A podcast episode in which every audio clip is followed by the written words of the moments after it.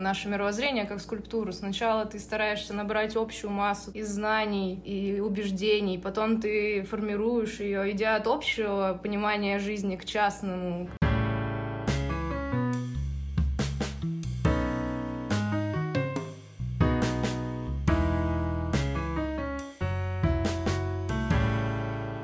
Привет, я Лиза. Я Катя. Вы слушаете «Без корней» подкаст о юности и поиске своего места в жизни. Устраивайтесь поудобнее. Сейчас начнутся кухонные беседы.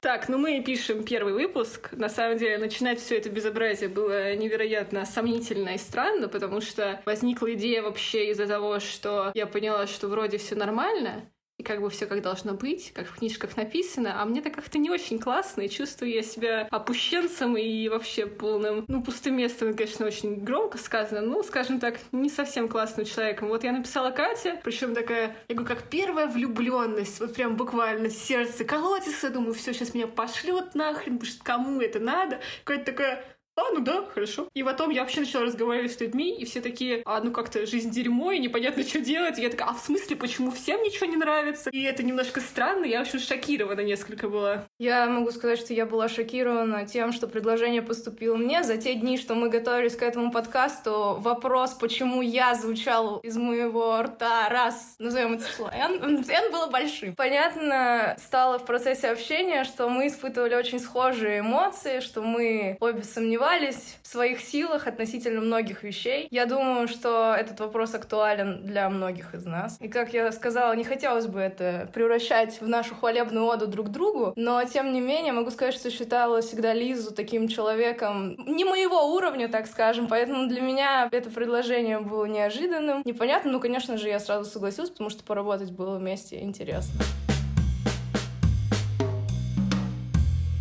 Нет, на самом деле вообще стрёмная тема с тем, что ты смотришь вокруг, и все такие классные, все супер уверенные, там, чувак 20 лет, у него четвертый бизнес, у кого-то третий ребенок, все такие шарашат по этой жизни на каком-то невероятном экспрессе, а ты такой сидишь, здрасте.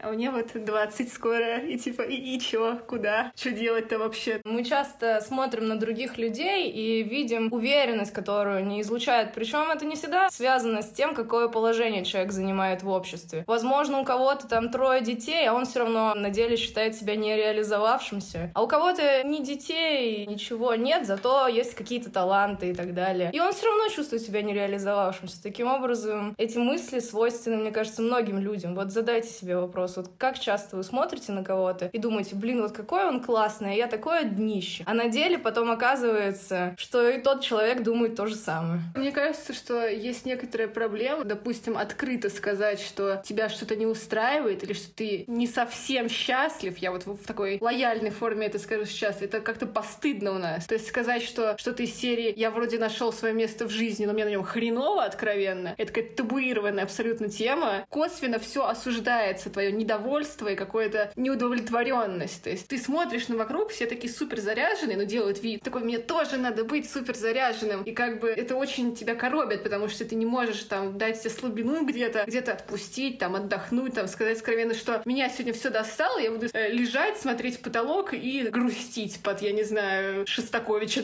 Кто грустит под Шостаковича? Я думаю, что люди, слушающие этот подкаст, знают, кто такой Шостакович. Правда, я на секунду, у меня такой процесс мыслительный произошел, в котором я анализировала, кто же такой Шостакович. Даже стыдно, вот знаете? Знаешь, я ни разу в жизни не слышала Шостаковича. Я просто, когда читаю литературу, я постоянно его встречаю. Почему-то постоянно в литературе художественной, зарубежной фигурируют Достоевский и Шостакович. У них какой-то там тандем невероятный. Да. Мне кажется, что надо вообще сказать тому хотя бы примерно, потому что уже пролетела индукция по N, и как бы, мне кажется, есть вопросы некоторые. Ну да, несмотря на то, что речь про индукцию по N пролетела, я к математике и вообще таким вещам умею довольно косвенное отношение. Очень косвенное, невероятно. Я... Человек третий день с, с учебником матанализа лежит, я так. Ну, это так, это мое хобби, я бы сказала. Но так, в целом, я вообще студент второго курса, учусь на конструктора одежды, ненавижу свою специальность, ненавижу свой универ и свою жизнь в целом. Ну, я учусь на втором курсе идеологически на ученого по специальности фундаментальная математика. Но я не хочу быть ученым, и фундаментальная математика — это какая-то лажа, поэтому как бы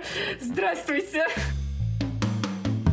общем, как вы видите, мы действительно потерялись, действительно наши увлечения не совсем подходят под описание идеального места в жизни, в котором нам комфортно. Но, тем не менее, куда-то мы движемся, к чему-то идем, как, впрочем, все, скорее всего. Вот как было сказано по поводу того, что тезис о том, что ты как бы на своем месте, вроде применяешь свои таланты, вроде как все четко, круто, но на деле ты понимаешь, что это ну не совсем то, что тебе хочется. Во-первых, мне кажется, что быть удовлетворенным на сто процентов вообще не очень хорошая идея, потому что ну вот это подзуживание, как ты говоришь, того, что тебе тут не совсем комфортно, но заставляет тебя развиваться и куда-то двигаться. Вообще вот эти невероятные поиски и то, что все носятся с этим, это мое место, это моя цель жизни, дело всего моего существования существования. Это странная какая-то штука, но потому что то, насколько тебе нравится на твоем месте, это ж не температура, ее не померяешь. То есть это абсолютно относительная штука. Ты там не можешь сказать, что моя профессия садовник на 73 из 100. Ну, это бред абсолютный. То есть ты вот занимался чем-то одним, потом ты начинаешь, допустим, заниматься чем-то другим. И ты можешь сказать, что вот новое дело нравится мне больше или меньше, чем старое. Но не как там какую-то величину приписать. И то есть, по идее, чтобы вот эти поиски своего места, это ж переход от одного места к другому, но все такие, почему ты до сих пор мечешься? Нужно уже выбрать. Ну, не прям такой конечно, говорят это каждый день, но это какая-то атмосфера, которая висит, что нужно уже решить, кто ты, где ты, куда ты, вообще что делать. И то есть э, прям страшно менять что-то и куда-то двигаться. Ну да, идея о том, что мы должны найти какое-то свое определенное место, находиться там на протяжении всей своей жизни, очень сомнительная, но тем не менее вбивается она нам в головы постоянно, с самого детства. Вот когда вам говорили, вот, ты выучишься, получишь профессию, будешь работать, вот как настоящий человек. А вдруг я не хочу быть человеком? Ну, в смысле, хочу, но не в таком понимании. Ты как-то давит, давит, давит это. Со временем поступать все больше вопросов. А почему же ты все-таки не определился? Кто ты вообще есть в жизни? Ну и в целом, как раз мы недавно говорили о такой вещи, что есть у людей такая фишечка, что как только твое хобби становится твоей работой, часто происходит такая вещь, что ты начинаешь ненавидеть это. Потому что раньше это был порыв души. Ты делал это, потому что ты это хотел но как только что-то становится работой, там появляется такая вещь, как график, ну, в каком-то условном виде. И уже как-то порыва души нет, творческая искорка не зажглась, а работать-то надо. С работой вообще какая-то странная штука, потому что, да, ты вроде должен выбрать профессию на всю жизнь, потому что, ну, не прям так, но на длительный период, потому что ну, ты сначала бигинер, ты чмошник, и такой, типа, все пинают тебя под попу, и что ты тут делаешь? Потом ты там развиваешься, приобретаешь какие-то навыки, обрастаешь какими-то знаниями в этой сфере, становишься, типа, специалистом специалистом. Вот, и на это нужно время. То есть ты должен очень долгое время заниматься одним делом. А ты как бы только начал им заниматься, включились вот эти все штуки, что действительно там тебе надо ехать на работу или идти, или что-то делать там, когда слякоть, дождь, ты не хочешь, у тебя отваливается нога, или все, что вообще... Ну, в любой ситуации тебе нужно делать свою работу, потому что это работа. И как-то вот втянуться в это и понять, что это львиную долю жизни придется делать, немножко страшно. Чем больше ты как-то не можешь приступить, тем больше теряется времени. То есть вроде ты стоишь стоишь перед мостом через такую пропасть, смотришь на это все и думаешь, а хочу ли я вообще по нему идти? А там такая доска хряси проламывается, как Притом, понятно, что для того, чтобы пойти на другой мост, сначала нужно вернуться назад, и еще его найти, и еще понять, а не факт, что он будет лучше. Да, возможно, там еще моста нет, как бы. А время-то оно не резиновое, и как-то еще кушать хочется, знаете, вот. Это, конечно, к другому вопросу о деньгах, но тем не менее. Потом сейчас у нас какой-то более этический, философский выпуск. Ну, в общем, вот это состояние, что ты ни рыба, ни мясо, оно немножко гнетет, потому что, ну как-то я вот доросла до 20 лет, а до сих пор не похожу ни на какого героя романа. Вот у меня нет там каких-то феноменальных способностей, супер интересов и невероятных знакомств. Ну как бы, что? И что? Как, как жить-то дальше? Все, цвет прошел. Ты не рыба, не мясо, а я курица. Кстати, определение хорошее. Ну, а вообще, конечно, это не только в литературе показано, но и возьмем тот же интернет. Абсолютно все показывают только самую красивую красивую сторону своей жизни, ты смотришь на кого-то и думаешь, ебать, да у нее сумка Гуччи, она там и путешествует, и все дела, а я лежу с учебником Зорича в своей неубранной комнате в 2 часа ночи. Нет, ну Зорич не худшая компания в 2 часа ночи, по-моему, все таки Согласна, но не предел мечтаний. Хотелось бы сумкой Луи Виттон, да на Бали, знаете ли, иногда. И Зоричем все равно. И Зоричем все равно. Да, но вы знаете, вот есть хороший пример такой. Часто молодые люди там в каких-нибудь супергеройских фильмах, знаете, их кусают пауки, и они получают суперспособности. И внезапно у них какие-то идеи, они борются со злом, как-то там все движуха начинается. Вот знаете, если бы меня укусил радиоактивный паук, я бы начала прыгать со стен, я бы ёбнулась через минут пять и умерла. Ну, то есть а никакой речи о борьбе, о противостоянии там даже не было бы. Нет, если бы я буквально стала этим человеком-пауком, невероятно, единственное, что делала, это вот единственный момент в фильме, это когда он срать в своей комнате к потолку приклеивает. Вот это прям, да, это полезный навык, а все остальное, вот это вот невероятное спасение мира, когда тебе 20, но что-то как-то мне бы себя спасти, а тут какие-то вселенные еще хочет что-то от меня получить. Ну, на деле, кажется еще, что в литературе герой такой сформированный, и у него много что происходит, еще и потому, что рядом стоят кусочки из довольно разных временных промежутков. Но не рассказано, что между ними герой как-то сидит на кресле, читает книжку, знаете. И, конечно, что если подумать и осознать, ясно, что во все времена молодые люди были схожи с нами, тоже задавались вопросами и тоже не всегда были суперпродуктивными и спасали мир. Но, тем не менее, иллюзия такая есть. Нет, но у меня вопрос на самом деле не к тому, что герой гиперактивный, у них там супер события подряд и насыщенная жизнь. У меня вопрос какой-то идеологической составляющей, что когда писатель какой-то или режиссер или художественный деятель создает образ молодого человека, это какая-то такая цельная, сформированная личность с своим абсолютно логичным и непротиворечивым набором установок, моральных принципов, идей и суждений по всем поводам в этой вселенной. То есть, но не который, знаешь, типа заученный, а то, что он настолько осмысленный уже, что может отвечать на любые вопросы. И я такая сижу, я разбитая чашечка. Ну, то есть, я себя мало того, что не просто там еще не ощущаю супер каким-то классным чуваком, я себя просто вообще целенько еще не ощущаю. То есть, мне кажется, я только по чуть-чуть начинаю вот приклеивать к себе какие-то кусочки небольшие, формирую какую-то точку зрения по каким-то отдельным сторонам, меняю ее вообще супер регулярно. Ну, то есть, не в плане того, что нужно меняться в жизни, иначе тебя засосет в старперство, а про то, что я сегодня думаю так, завтра так, я вообще не могу определиться, что происходит, что мне близко, что я хочу вообще от этой жизни, потому что мой тезис, что я сейчас хочу учиться на фундаментальную математику, потом открыть ресторан, выглядит не очень логично. Ну, как-то я что-то не с той стороны зайти, по-моему, хочу куда-то. Возвращаясь к вопросу давления общества, могу сказать, что вот поиск такой себя и изменение точки зрения с течением времени — это довольно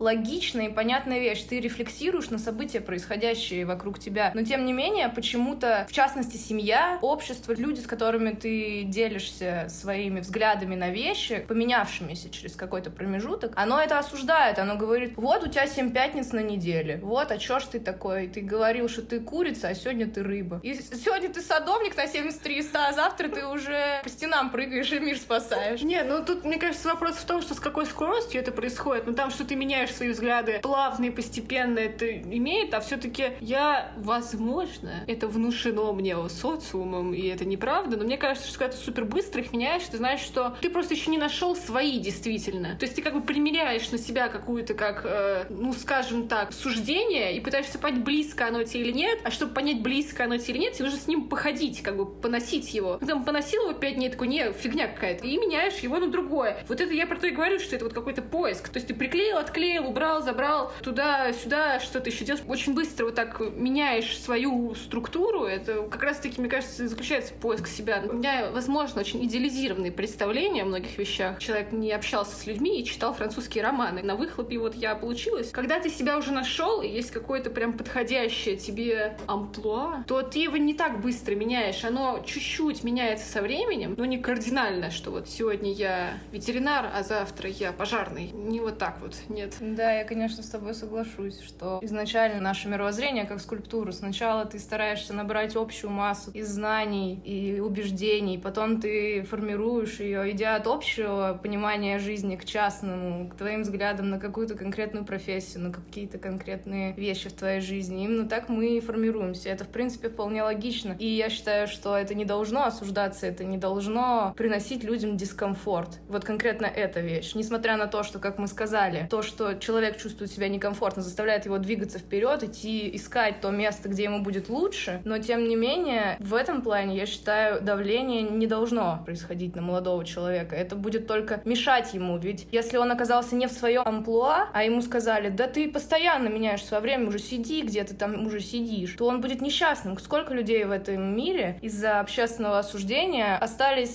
совсем не на своем месте. Это действительно грустно, поэтому вот я советую, как бы, нет, не то, что советую, кто я такая, чтобы советовать, я желаю всем слушателям и Лизе в том числе, потому что мы об этом разговаривали, она говорила, что есть определенные сложности с этим. Я желаю вам всем всегда идти за своим счастьем идти за тем, что вам на самом деле хочется. Никогда не позволяйте людям своим давлением загонять вас в то амплуа, которое вам не нравится. Потому что жизнь у вас одна, и зачем быть несчастным, если можно хотя бы попробовать найти это счастье? По поводу давления, это какая-то конструкция абсолютно иррациональная и какая-то контрпродуктивная, потому что если человек перед тобой адекватный, мыслящий, анализирующий, он всегда сам на себя надавит. Он самый главный свой хейтер, так скажем. Но от окружающих все-таки хочется больше какой-то пузырь какой-то поддержки, что вот ты пошел куда-то, там все обломалось, доски на мосту упали, ты висишь э, одной ногой над пропастью, и кто-то приходит, говорит, да все нормально, пойдем, я тебе помогу, вот там новые доски принес, да, то есть хочется какой-то поддержки, потому что когда ты сам себя гнобишь, еще все говорят, чем ты занимаешься, что происходит, да что твои эти максималистические суждения, и там вот эти две еще противоречащие друг другу, что ты уже взрослый, иди покупайся йогурты сам, что ты свой малолетний нос сюда суешь, и вообще еще не дорос и не понял, это только мешает, и хочется периодически где-то под плинтус залезть и там вместе с мышами сидеть и ничего не делать. Приятно, что мы немножечко идем по спирали и никуда не отходим, и снова вернулись к нашему тезису о том, что внешняя уверенность не гарантирует внутреннее спокойствие, ведь, как было сказано, хочется поддержки от близких, а если проанализировать, почему мы ее не получаем? Потому что им кажется, что мы уверены в своих решениях, и они хотят нас переубедить. Они думают, что мы не сомневаемся сомневаемся, что мы знаем, что мы делаем, потому что мы так выглядим просто для них, как Лиза выглядит такой для меня, как я выгляжу такой для них, как я выгляжу для кого-то еще, как для меня выглядят очень многие люди. И у меня нет мысли о том, что они сомневаются в своих решениях, поэтому их ошибки воспринимаются очень критически. Получается, мы приходим к мысли о том, что нужно показывать свою уязвленность, так скажем, возможность своей уязвленности, неуверенность, несовершенство. Но это ж надо какую внутреннюю силу иметь, чтобы выйти и сказать, сказать, а я не понимаю, что происходит, собственно. Я думаю, что в этом плане нужно начинать не с того, чтобы показывать свою слабость, а с того, что осознавать слабость других людей. Что не ты показываешь, что вот я в чем-то слаб, а ты понимаешь, что человек, находящийся рядом с тобой, он может сомневаться. И поэтому думать о том, чтобы не тыкать ему чем-то, потому что, скорее всего, он и так сам знает. И, опять же, вполне очевидная, понятная всем истина, не нужно давать непрошенных советов. Вполне логичный вывод.